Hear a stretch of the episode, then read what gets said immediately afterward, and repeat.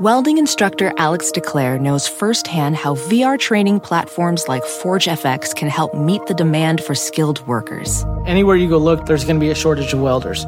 VR training can help welding students learn the skills they need to begin and advance in their career. The beauty of virtual reality is it simulates that exact muscle memory that they need. Explore more stories like Alex's at meta.com slash metaverse impact.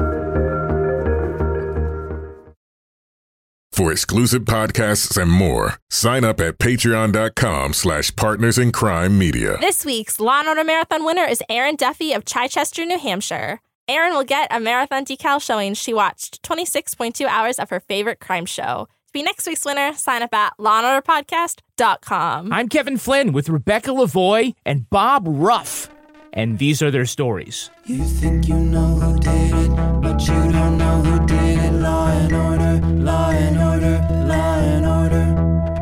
It's no ordinary police procedural, baby. It's the FNOG of police procedurals, baby. Law and order, law and order, law and order, law and order. These are their stories. These are their stories. Dunk, dunk,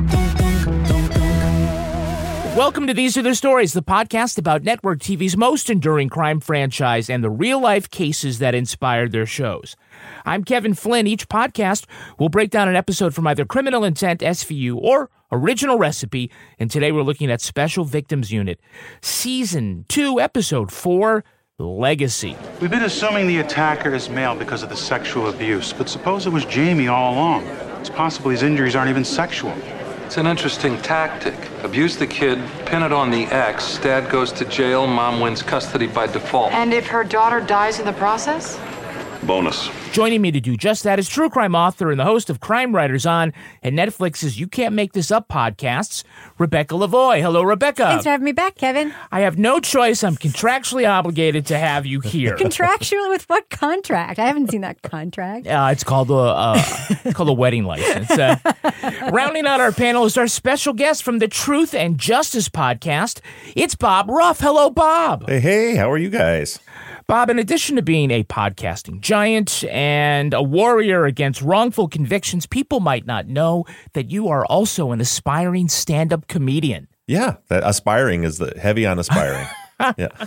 Where where did that come from? Is that something you always had and or are you just like I'm just doing too much of this true crime stuff. I have to get my head into something else. I'm always looking to get my head into something else because I get really burned out uh, with the work that we do. And uh, to be honest, I think it was I never really thought about it, but it was it really Damien Echols is the one that kind of pushed. I, I've always been interested in stand up, and I've done a few open mics. And uh, we were in Memphis um, for his hearing last June. The hearing went terribly. Everybody was upset, so we just went out for drinks and dinner, and we were all sitting around, and I was just telling stories, and and, and and as you guys have been around me, that's what I do. I, I talk. And uh, and, and Damien was, was like, dude, you should get on stage and tell these stories. They're hilarious. And so that's my stand up is essentially me telling a bunch of true stories that have happened to me in my ridiculous life. Just like the moth. Yeah, exactly. I think like if you know if you're ever heckled, you can always say, "Hey, I know eight ways to frame you for a murder you didn't commit." right. Yeah. You know, one advantage of being a very large man is I rarely get heckled. I mean, people want to, but then they're. they think better of it. They're Yeah, yeah. terrified. Bob, of all the franchises, which two cops are your favorite detective team? Favorite Law and Order detective team. uh, Mariska Hargitay, I've been in love with since I was a young lad watching SVU. Nice. Uh, and uh, and Ice T. I I I got to be honest with you. I haven't watched enough. I watched this episode, but I haven't watched enough Law and Order in the last I don't know fifteen years to remember uh, all of the characters' names. That's okay. You can always point to it. I like that guy. Yeah, Having a crush on Mariska, though, it's not going to lose you any fans. Just FYI. Oh, I've always loved Mariska. Yeah, she's she's she's like the first actress. I'm terrible at pop culture in general, and she was like the first actress that I like found her name. Like like like used Google for the first time to find out what is her name, just so I could put a name on my crush.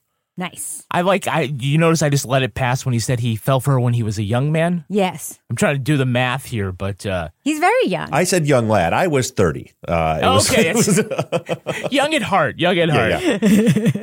And who's your favorite prosecutorial team? Favorite Law and Order District Attorney Prosecutorial Team. Isn't there? I don't know if she's a detective or um, if she was one of the prosecutors in one of the other franchises or this one, but but there was there was a character who she was deaf.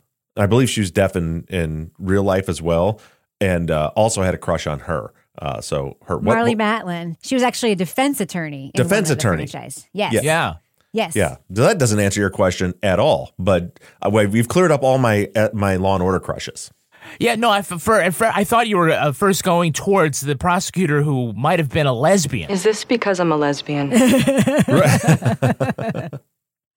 No, no one ever picked Serena Southerlyn. Has anyone ever picked Serena Southerlyn? Yes, we had one Serena Southerlyn. Oh, that's right. It was so shocking. yeah, we never had her back. again, I. So it just is. Are, are all these fran- are is Law and Order still? By the way, this is when the when your listeners are wondering why you chose me as a guest. Uh, are these all still currently going? Are they making new episodes of all the Law Yeah. and Orders as of right now? Yeah, SVU, they brought back Law and Order after it was off the air for 10 years. SVU's Uh, in season 24 Yeah. right it's got to be one of the longest running shows on television. It is. It's It is. Crazy. It's, except for like some soap operas, it is like the longest running show on television. It's wild. Yeah, when you have a thousand episodes, you're never going to run out of podcasts. right there you go. That's smart. That that's good podcast production there. Correct. And we're we're so rich because of this podcast, Bob. You've no idea. I bet you know every spin-off podcast I've done has made me millions as well. Exactly, Yeah, right. exactly. This is this is definitely our bread and butter for Mm-hmm. sure. Talking about contractual obligations. All right, now let's take a look at the first half of this episode, SVU Season 2, Episode 4, Legacy. Just to know, we're going to be talking about fictional detectives investigating a fictional crime against fictional people. And if you still find that especially heinous, you might want to consider a different episode. You mean a fictional child? Is that what you're trying to say? you might want to consider now watching SVU. Jamie McKenna discovers her daughter Emily unresponsive in her bed. Abuse is long term, but the head injury occurred in a 10 to 24 hour window prior to admittance. Looks like she was molested too. Rape kit turned up a hair and a nylon bristle embedded in abrasions to her backside. From what? Lab's working on it. If the girl was good when her mom put her to bed, it had to be someone in the house. Mm, not necessarily. The bleeding was internal. Could have been hours before the symptoms showed. Emily's father, Denny, says he and Jamie are fighting over custody and he accuses her new husband, Randall, of molesting the girl. Jamie's aristocratic mother says her daughter had been in rehab when she and Denny met and had Emily. After Denny punched Randall, he was presented with an ultimatum drop the custody claim or face assault charges, and he has until Friday to sign the papers. Fin learns Denny has booked two one way tickets to Cuba, but the lab says he doesn't match the rape kit. Munch finds out that neither the school nor child services had sufficient evidence to investigate Emily's injuries. After Randall refuses, Cabot gets a judge to compel him to give a DNA sample, but before he can do so, Stabler learns he's been beaten into a coma. So we see Jamie go to Emily's room in the beginning, try to wake her up. And when she has trouble doing that, she bangs on this interior window, which looks down on the kitchen and the living room. Yeah, a glass wall and a bedroom. There is no chance anyone is going to have sex in that room ever, right? Well, yeah. Well, they've got blinds. She had they, they had blinds pulled down over it. yeah, yes. just in case. No more show. Yes, and you know, and a very clever bit of uh, plot obfuscation. She seemed so surprised that she wasn't able to wake up her daughter. It was amazing. I was I was gonna ask because I, I, couldn't tell because it's been so long if if some of the writing just doesn't hold up because it was done so long ago or a if lot of the writing doesn't hold up. Yeah. No, that's just the show, Bob. That's That's, just just, the the show. Yeah, that's why it's high art. Yeah, I was watching it with Becky, my wife, and like that first scene came out, when she's- and she's like, "Oh, look at the look at the stepson," and I was like, uh, "That's MacGuffin number one." Uh, yeah, so you, you know immediately it's not. And I think I think in the fr- well, I don't want to give away the ending for anybody that's watching this, but I will say that I It's nailed been it. 22 years, Bob. It's been 22 years. so 22 years you can spoil it because I said to my wife yeah, in the yeah. first like three minutes of the show, I was like, "Well, they made the stepson too obvious, so he didn't do it. Uh, I'm gonna guess mom did it." And then we watched the, and she told me I was I was nuts, and then That's why you keep getting people out of jail. yeah, it's that brilliant investigative mind. So for some reason, Munch thinks Denny's name is Desi. Which brings us back to Desi. Yes. you got some explaining to do. Uh, I don't know where. yeah, but apparently they both met in rehab. Jamie was there kicking an addiction to painkillers, and Denny was there teaching dance class. Yeah. Mm-hmm. Dance class in rehab? I thought it was diet pills. Didn't mom say diet pills? Yeah, well, whatever it was. it, was it was a fancy. I think you're missing the bigger point about rehab. They have dance class in rehab? Yeah. I think some rehabs have dance classes, right? Probably not the one they were at. Well, no, because she was rich, right? She was a, like a rich aristocrat Yeah. lady. Yeah. Yeah, so is this rehab or a cruise ship? She went to fancy rehab, Yeah, Fancy think- rehab, yeah. she went to Hollywood rehab. But they bring in Desi to do dance classes. Next thing they're going to be in the swimming pool with those big foam noodles and they're doing aerobicide. I like how the mother though feels like she has to clarify. Like my daughter had a fancy addiction. Drug abuse, did that start at an early age? Make us sound like a common junkie.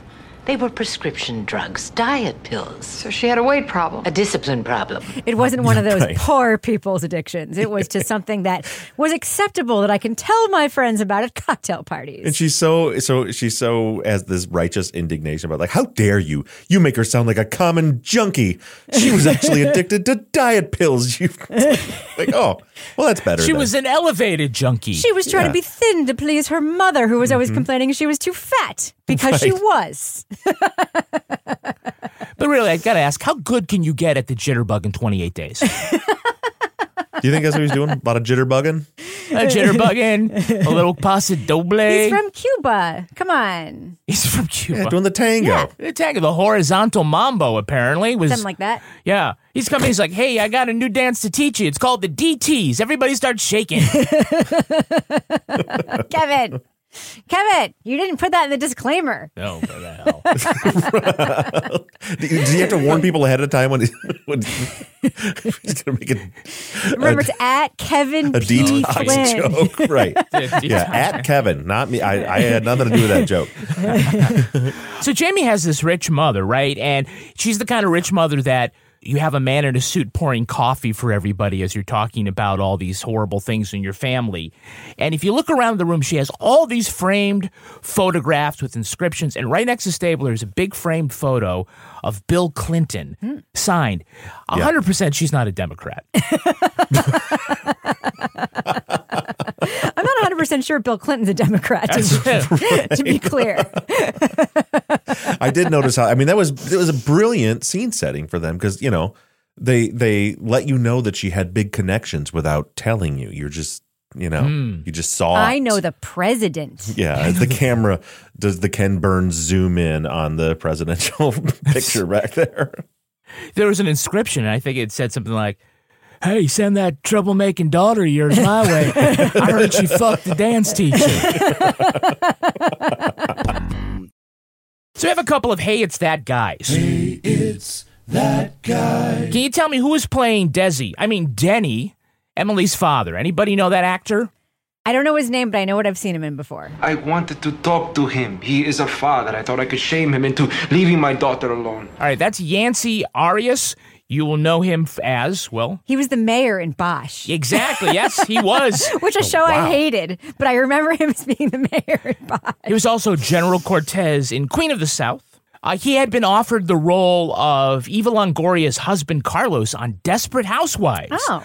But he turned that down because he was in a pilot for a CBS show that did not get picked up. So he chose unwisely. Hmm.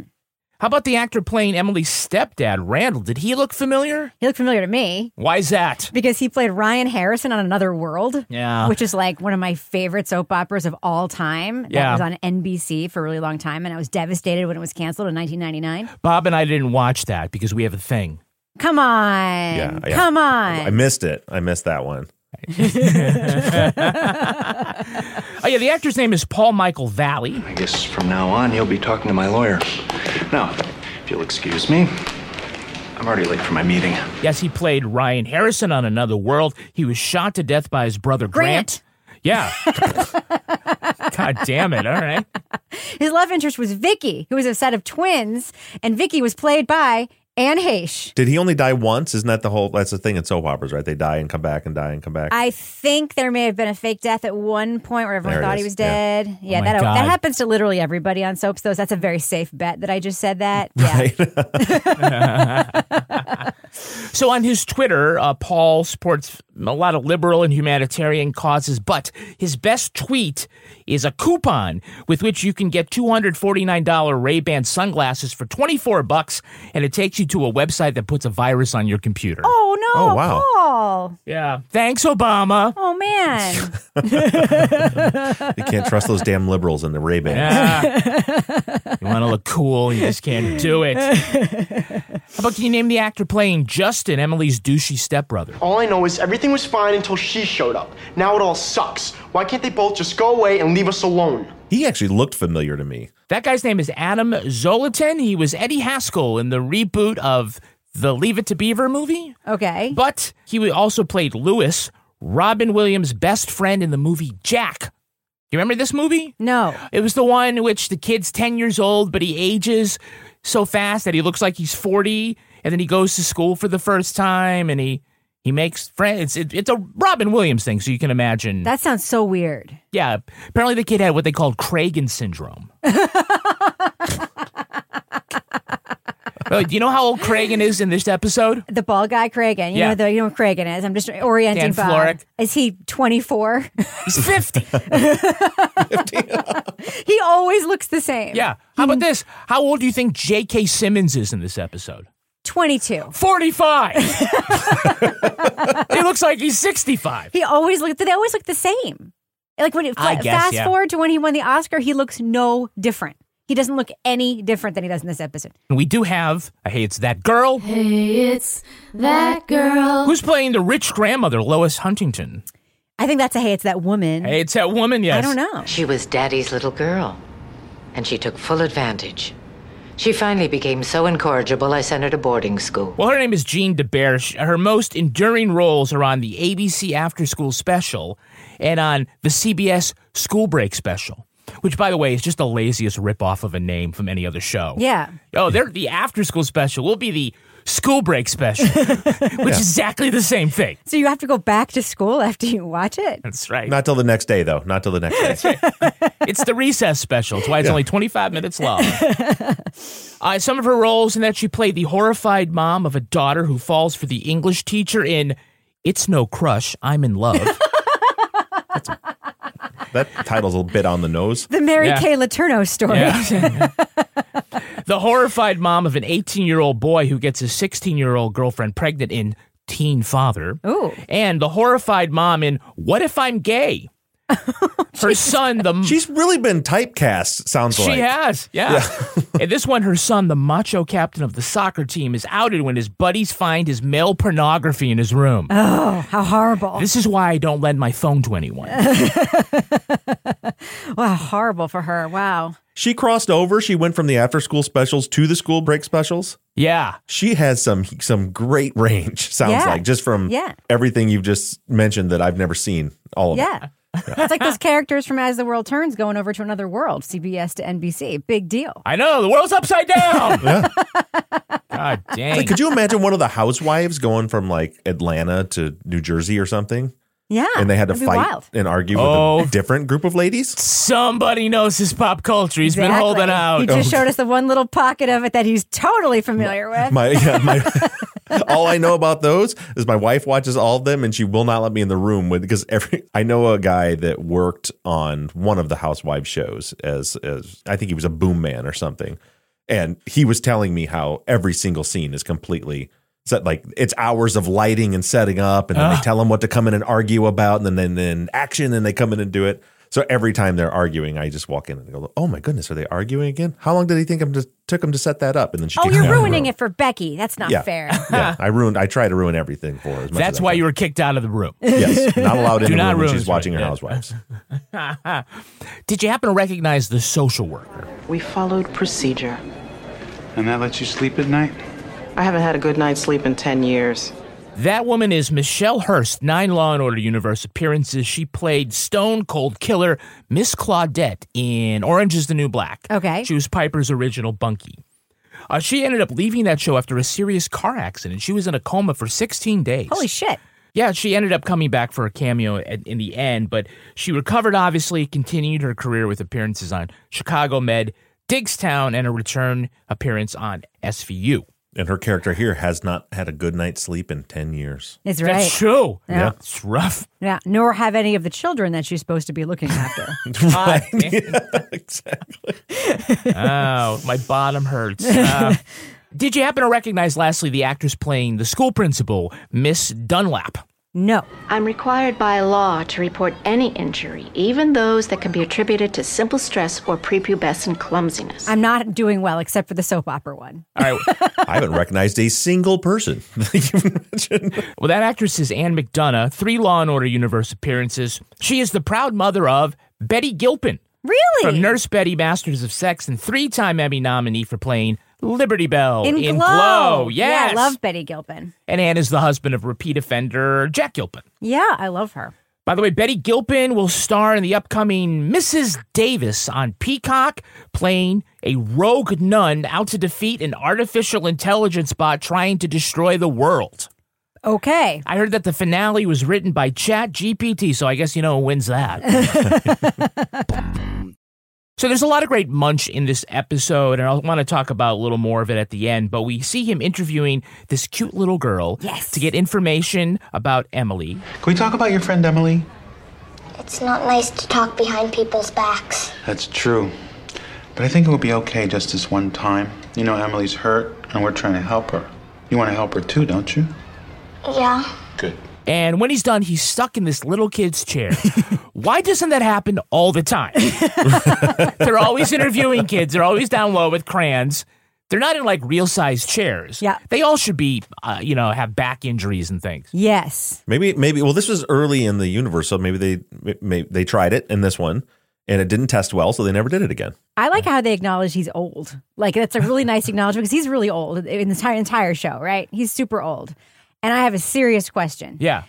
No one can go to Cuba. How the fuck is this guy going to Cuba? Well, he's going to Quebec and then flying from Canada. Oh, Yeah, I- that's a from detail I missed. I Yeah. missed that. I'm sorry. I was so like completely taken aback by the idea that he's like telling. Why is he telling her? She's a child.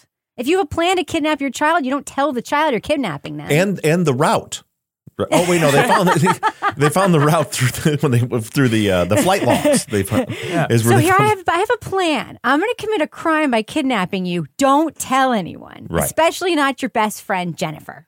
Yeah. By the way, Jennifer, she knew right away not to be a narc. like, I don't think I should tell. for 30 seconds, and then Yeah. she flipped like immediately. Yeah. She flipped. Easy to break. Very easy to break. Yeah. All he had to do was go, It's okay. I'm her friend.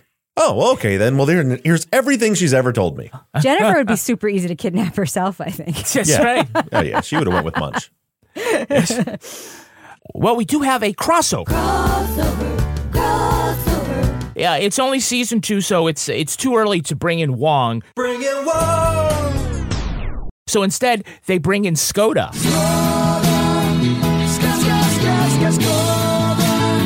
So he comes up with this profile because apparently anybody can be a profiler. Mm-hmm. Child abusers are generally adept at manipulating emotions and shading perceptions. But in this case, the abuser had to contend with two separate social and familial groups, one of which presumably offered a safe haven. That requires some finely tuned social radar. He says the abuser is either a low achiever or the head of a Fortune 500 company. Is so profiley. It's like Yeah. so. It's either a white man in his 30s or a Latino woman in her 60s. And I am saving lives by giving you this profile. it could be either one of these things. It is so typical. And then he comes in at the end and was like, Yep, told you. That's not what you. s- and, and it didn't help at all in any way. It's a pretty broad spectrum from three details of the case and was like, oh well, obviously it's it's uh, a human. Is basically Right. what he said. Yeah. Right. You know who solved the case? A cop. And then later it was like, he was like, yes, that made sense when I retroactively put together some details that I didn't tell you at the time when I was actually brought in to do the job. Yeah. Which is the most profilery thing ever. And he- I think he said it could be either a man or a woman. Hmm. But he didn't say that till after they thought it was a woman. That's right. true, yes. exactly. Well, that was because that was all writing. They just couldn't. They couldn't give that away to anybody who hadn't figured it out yet. You know, I was thinking that I just didn't say it out loud at the time. If you'd given me more time to explain myself, I would have gotten eventually to that point. Well, Emily has this guardian angel. He's the minister of protocol for the mission of Brunei. So basically, a low level diplomat who came to America to meet young girls and then take them to the Lion King. I Yeah. don't understand this. Okay. Why isn't social services concerned that this family is just letting their daughter go off with this strange man all the time to like He's rich. Didn't you see his apartment? Rich people don't do bad things. You're right. What was I thinking? Yeah. You're absolutely right. Yeah, I mean, those are mezzanine seats too. So you know, yeah. And you know, Br- Brunei doesn't have like a bad reputation or anything where stuff like this is concerned. And you caught that it was like a it was a Sunday, and he took her to like a four o'clock show. Like like it's like he intentionally didn't go to the matinee because he didn't want to look like he wanted the discount. So he waited. it's like no no no we're not. and he had to get three seats, and that's an odd number. You know, the box office was like, well, you know, what are we going to do with this row? By the way, the uh, the minister of protocol, basically, he is the Brunei version of C3PO, right? He just does the protocol stuff. He recognizes Fin's first name as uh, Tutuola. Odafin Tutuola. Tutuola, the gentle one. You know you Reuben.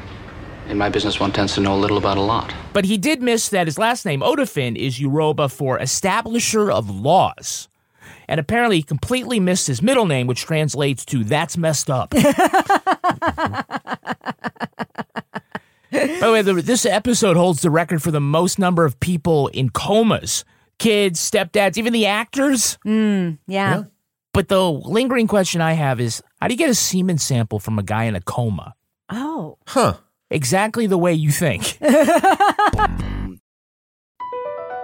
Across America, BP supports more than 275,000 jobs to keep energy flowing. Jobs like updating turbines at one of our Indiana wind farms and producing more oil and gas with fewer operational emissions in the Gulf of Mexico. It's and, not or. See what doing both means for energy nationwide at bp.com slash investing in America. VR training platforms, like the one developed by Fundamental VR and Orbis International, are helping surgeons train over and over before operating on real patients. As you practice each skill, the muscle memory starts to develop. Learn more at meta.com slash metaverse impact. Now let's take a look at the second half of this episode. After Munch and Tutuola oh find a bloody t-shirt in the apartment, they arrest Denny. He admits beating Randall, believing he was the one who hurt Emily. He said that Jamie's mother knew people at the State Department that I was already as good as gone. then what? Next thing I know, I, I was on top of him, hitting him again and again, until I realized that he wasn't moving anymore. DNA on a brush bristle recovered from Emily's attack shows it's not Randall, but someone in his bloodline. His son Justin says his dad and stepmom never stopped fighting. His stepsister never stopped crying, but he was not the one who assaulted her. Munch wants to know why no one has found any medical records of Emily's injuries. The squad learns Emily had been examined at different hospitals under different aliases, accompanied by a woman. Is it possible the abuse was just a ploy to set up Denny and win the custody case? Skoda says it's more likely Jamie is just seeking sympathy. Munch confronts Jamie with her own child services report, showing the office didn't investigate her childhood abuse because her father was a powerful man. John bluffs, saying Emily is out of a coma and talking, but asks Jamie to fill in the details. She says to make her daughter stop crying, she dashed her head against the wall. Despite getting the confession, Munch is despondent. He tells Olivia Emily reminded him of an abused girl from his neighborhood he wished to go back and save. In the end, Munch visits Emily in the hospital and reads to her from the Dr. Seuss book everyone gets as a graduation gift because it's cheaper than giving a check. All right, here's a tip for all the would be criminals out there. Uh, if you bring your bloody t shirt home, don't hang it in your armoire. Yeah, yeah, that was a weird. We didn't get to see what was going, but he opens the armoire and just pulls out. It, it looked like it had bloody footprints on it for some. Did you notice that? Yeah. Yeah, and it was perfectly pressed. Yeah. You know, it wasn't crumpled up in a ball like anybody's laundry. He was just like holding it like an apron. Denny is a smart guy with a terrible, terrible track record of covering up his crimes. right. Yeah. like this is a very, very fundamental thing to do. Throw away the shirt with the blood on it, right? Yeah. Not not rocket science. Why bring it home? Well, you- but remember, he said he was his intention was to go turn himself in, so maybe he didn't care. He's like, but that's Golden Boy. You gotta save Golden Boy. Yeah, it's his working shirt. It's probably you know that that might have been that might have been the shirt that he was wearing for all the other assaults, and he's just collecting. You know, he It's my lucky beat up shirt. Yeah. yeah. Can we just talk for a second about my favorite scene in the episode? What's that? Dick Justin getting Oh. interrogated by Dick Elliott Stabler and still having an attitude like Justin, we know this is a pain in the ass for you. Just meet us halfway. Maybe we can help you out. Whatever. You said that you didn't hurt your stepsister. I didn't. But your stepmother said that you were the only one that was alone with her that night. Yeah, for about two minutes. Okay, Jamie says she was gone for an hour. Maybe she was. All right, that's enough. Enough. what will it take for this teenager to stop being a teenager for like one second? Uh, him stop being a teenager. He's in police custody and he's still like, come on. Like he's still like, what you are, what is the matter with you? I'm, it never ceases to amaze me how how writers, especially back then, lean into those stereotypes so so bad that they like like no listen i'm working a wrongful conviction case out of california right now on truth and justice and it involves teenagers and i have listened to interrogations of 35 teenagers on multiple occasions and none of them like they're um, as soon as they're in front of a cop they're like i'm sorry what? like nobody fucking acts like this kid nobody does Rebecca, I want you to know that this kid Justin is in jail for a crime he didn't commit, and even Bob Ruff won't get him out. no fuck that kid he can just stay there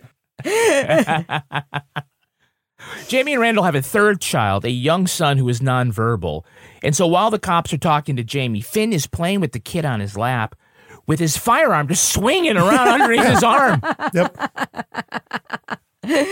yeah, the plot device of the nonverbal third child was very confusing to me. I didn't understand what what was his purpose is for you know usually a character or something has some way to move the story forward. All we got from him was at one point he stood in a doorway and looked at them in the room and that was it. That's all we got from him. He's straight up children of the corn dust from the corner of the room is what he did. And for a second, I thought as an audience member, did that two year old kill his sister? Like for real? Because they made it for a second look like Yeah. That's the only thing I could think of was it was like the, like like the fourth MacGuffin that they throw in there. It's like Yeah. here's another clue. Maybe it was Yeah. this four year old child that did, did this. Good luck getting a confession out of him. Yeah, exactly.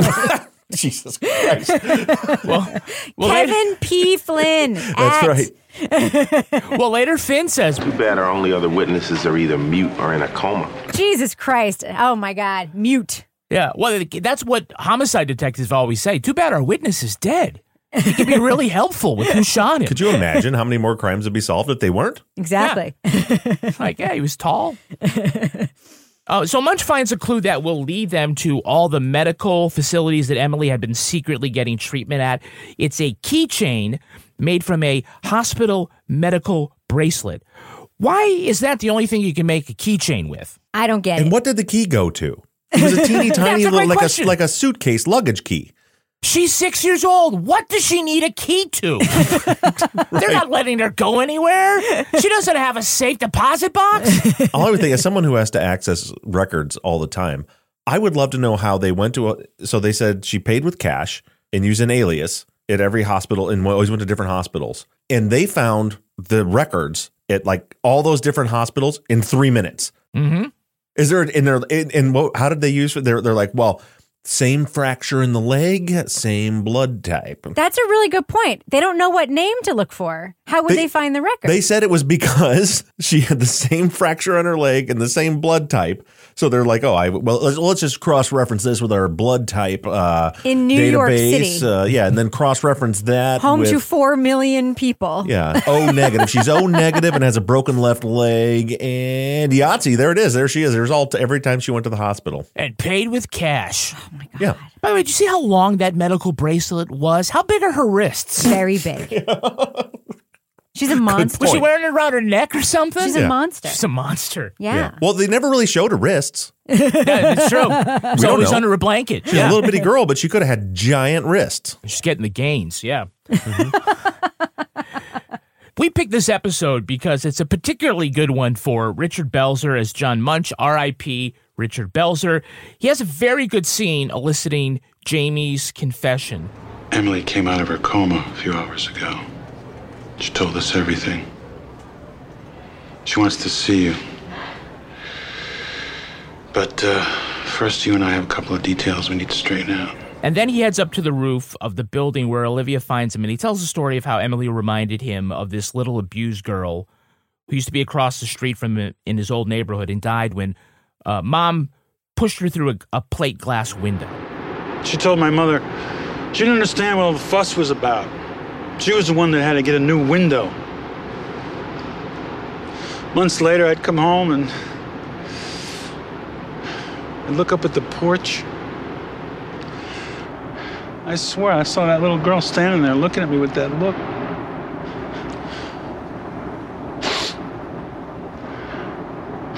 I almost let her down again. So this is an emotional performance and one that I don't think we really saw enough of from Munch on SVU. Right, because the writing on SVU is fucking terrible, as established. You know, his character is certainly memorable for a lot of reasons. One was that the character was first developed in the TV show Homicide, which was a lot grittier and is a little more, the tone of his dialogue in this scene is more reminiscent of Homicide than it is of any of the Law and Order stuff. Yeah. So this episode ends with Munch visiting Emily in her hospital room and bringing her Dr. Seuss. This was the book that had been in her bedroom. He takes But it on and he you will reads. go, though the weather be foul. On you will go, though your enemies prowl. Oh, the places you will go, like foster care. Because just what Emily needs is another creepy old man in her life. Yes. One more. BP added more than $70 billion to the U.S. economy in 2022 by making investments from coast to coast. Investments like building charging hubs for fleets of electric buses in California and starting up new infrastructure in the Gulf of Mexico. It's and, not or. See what doing both means for energy nationwide at bp.com slash investing in America. Ophthalmologist Dr. Strauss has seen firsthand how the metaverse is helping surgeons practice the procedures to treat cataracts.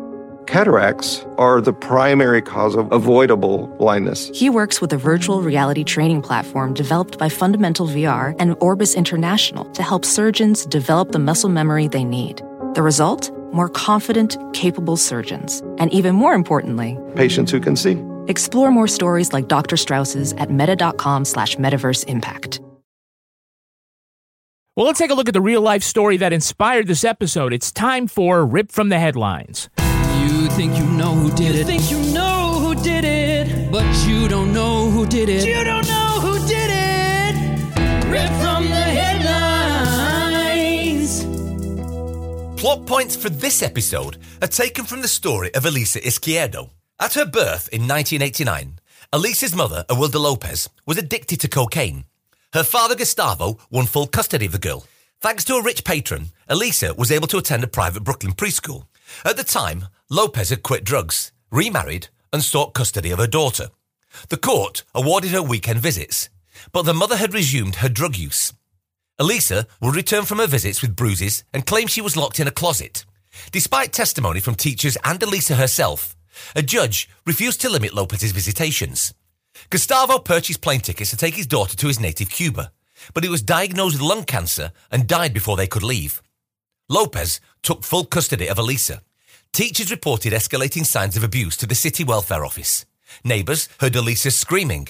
Even her half siblings told adults about the beatings. Despite burns, fractures, and signs of emotional trauma, New York City officials didn't intervene. In 1995, the six year old was found dead at home. Her mother accused of dashing her head into a concrete wall.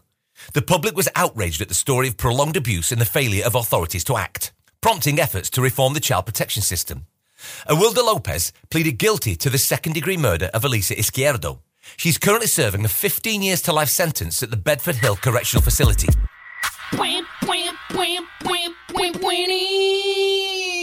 So uplifting. Yeah, so the turning point for Elisa seems to be that her mother got clean and asked for visitation. Now, if we support parental rights and support the reintegration of uh, former addicts, was the judge actually wrong at the time to give the visitation or not? What do you think? Oh, uh, people who have had substance use issues should absolutely be able to see their kids in most circumstances. What wasn't right was after she was being abused to ignore it. That's what Yeah. a turning point was. Yeah, th- I agree. Like, but like, if there starts to be uh, signs of abuse reported, then you know maybe Yeah. time to reevaluate. Yeah. Yeah. But substance use issues is not a character flaw. It's a disease. No. It's you know what I mean? And so like people are people can have substance issues and be wonderful parents and have every good intention in the world. Um, that was obviously not the case here. Well, I mean, if you think about it, there's there's no indication that even if she were sober, that she wouldn't Correct. abuse the And child. she wasn't you know, abusing the other kids, right? Uh, no, she wasn't abusing uh, her other kids, So the step weird. kids. Yeah, it ended up being you know, and you've seen this dynamic in I don't want to say blended, yeah, blended families where someone comes in and if it's not that father's you know blood child, that sometimes that's where the abuse So strange. goes. The stepfather, Carlos Lopez, he had an alibi for the time of Elisa's death. He was in jail for stabbing Awilda 16 times. Oh my God. Oh. This is horrible. This Tara story is horrible. After moving in with the the mom and having her hair all cut off, she had a broken shoulder and she walked with a limp. She told teachers that she'd been locked in a closet and made to drink from the toilet. Oh my God. Now, the welfare part department said it couldn't investigate because there was no direct sign of abuse or neglect. Now, I think this is a story the, essentially that we've seen over and over again, which is that there is a child at risk. Everybody agrees that the system and you know the government should be able to go in and help but they don't for reasons I, either because they they don't have the resources or because they don't take it seriously enough What is a direct a sign of abuse or neglect other than a child with a broken limb, shaved hair, and testimony that they're I don't drinking get out that. of a toilet? You said that she said that's what was happening, right? Yeah, and the teachers and a lot of other people supported Gustavo's sister, who tried to sue for custody after Gustavo died, because th- this was the big issue here. I mean, Gustavo at least was, you know, the stable influence in her life, Yeah. and everybody agreed to that. And again, the judge was criticized later for, you know, Keeping not him with the parents. keeping, yeah, keeping him with with the the mom. So, did the procedures need to be reformed, or, or does the agency just really need reasonable staffing and and uh, qualified staffing in order to make a difference here? Bob, what do you think? Well, there are so many bad, ugly cases in both directions. I don't. What's it called? Uh, Do no harm. I think was the name of the the Wonder Pod. I had uh, Mike Hixenbaugh. I think was his name, the host of that. I had him on on my other show, True Crime Binge, and we were talking about this. And it was you know because that that show was where they went the other way, where they were like taking kids away from families who hadn't abused them. They were just legitimate injury, and, and there's lots of cases of that. So I don't know what the answer. We had, we had a lot of long discussions about that. About what do you do because there's so many cases. My wife works at a school uh, for emotionally impaired children. There's a lot, and a lot of them come from some pretty terrible circumstances. And she's always complaining like there's stuff like they report. And then the kid shows up for school the next day, and parents are still with them. And it's like CPS will never take them away. And she's like, "Why aren't they doing something?" And then on the other hand, you have families that get the kids taken away when there is no legitimate abuse. I I don't know what the answer is. It, It's a tough job. It is a tough job, and there's a lot of over policing of communities of color, like in in this area in particular, where there is resourcing for a social safety net. But the bottom line is like the resourcing for social safety nets sucks. in Yeah. this country. And those jobs, those like CPS jobs, pay so poorly Mhm. that there's like almost no incentive to do them. And then there's even less incentive to do them well. Yeah. And then, and then when you add to that people who even are earnest and want to do them well, there are so few people handling so many things. It's like the whole system is completely broken. I mean, Yeah, I you can hardly find enough waiters these yeah. days. What was that and, yeah. documentary we watched about Los Angeles? There was a boy. It was it was a, Oh. story about this, and it was like a four part thing, and it was a story like this where it was just a whole systemic look. It had to do with underfunding. It had to do with you know cheating on the stats. It had to. Like, it was like all it was like all these factors went into play, and like you can have a well meaning. That I don't think that happened in this case, but you could have a well meaning you know, reform minded person saying, I don't want to over police this community and then make a mistake. Mm-hmm. Or you could have a completely broken, fucked up system. And it sounds like here we had some people who just made some horrible choices. Yeah, and the ra- and race plays into it too. Uh, Did either of you guys did you Mm-hmm. guys listen listen to Do No Harm when it came out? It was a couple years ago. No, but I'm going to. It's really good. But but in that one, you know, you find out that there is, you know, the story is about this black family who went through these this horrible ordeal. And then you get at the end of that, you get a parallel to a white family with almost identical circumstances. Mhm. And the child was removed from the black family and wasn't removed from the white family. I mean, it it, it certainly does play a role. And and Mike shares the a lot of statistics on that too on the show. Do you want to know who the rich patron was who took a shine to Elisa to get her into this private school? Do I? Jeffrey Epstein. No. No, No, good guess though. Right. That was or it was it was Prince Michael of Greece and Denmark. What? Yeah. Gustavo uh, was always in bad health, and Elisa was this great student at her Montessori preschool. And the staff introduced the two of them to the prince, who was a patron of that school. And when he arrived, uh, Elisa just jumped into his arms and stayed by his side the whole day. And so he was he was smitten with her. He offered to pay her tuition to Brooklyn Friends, which is a very exclusive school. He was going to pay her tuition until 12th grade. He sent Christmas gifts, and he wrote a letter to the judge on behalf of Gustavo's uh, cousin in the custody case. And then he also flew from Europe to attend her funeral. Even a prince couldn't get this shit done? Well, I mean, the papers love the idea of calling it a Cinderella story. You had a prince, you had a dead Oh, father, God. stepmother, you It's know. horrible. This is horrible. But I will say, unlike a lot of the episodes we've done, this one really tracks. It tracks an awful These are lot. their yeah. stories. You have like the foreign dignitary. You have, I mean, they they they stuck with yeah, the plot points. Yeah, fleeing to Cuba, everything Oh, like my that. God. By the way, I have never had a patron like the Prince, but I do have a listener who offered me 20 bucks for photos of my feet. Did you Uh, send that him? is going to do it for us. Yeah, I'm going to send him right Yeah. now. we want to thank our guest, Bob Ruff. How can our listeners follow you online? Uh, I'm at Bob Ruff Truth everywhere. And Rebecca Lavoie, how can our listeners follow you? I'm everywhere at Kevin P. Flynn. Oh, shut up. you can tweet to us at Law and Order Pod or follow us on Instagram at These Are Their Stories Podcast. Our newsreader was Cy Frater. Our theme music was composed and performed by Uncanny Valleys. Content assistance from Travis Roy. Lily Flynn handles promotions. All clips on this podcast were used in compliance with the U.S. Copyrights Act fair use exemption for criticism and commentary. Go to lawandorderpodcast.com and sign up for our newsletter for a chance to be our next Law and Order Marathon winner.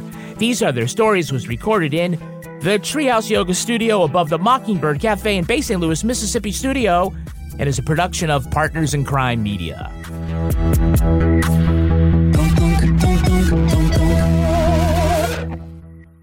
Partners in Crime Media.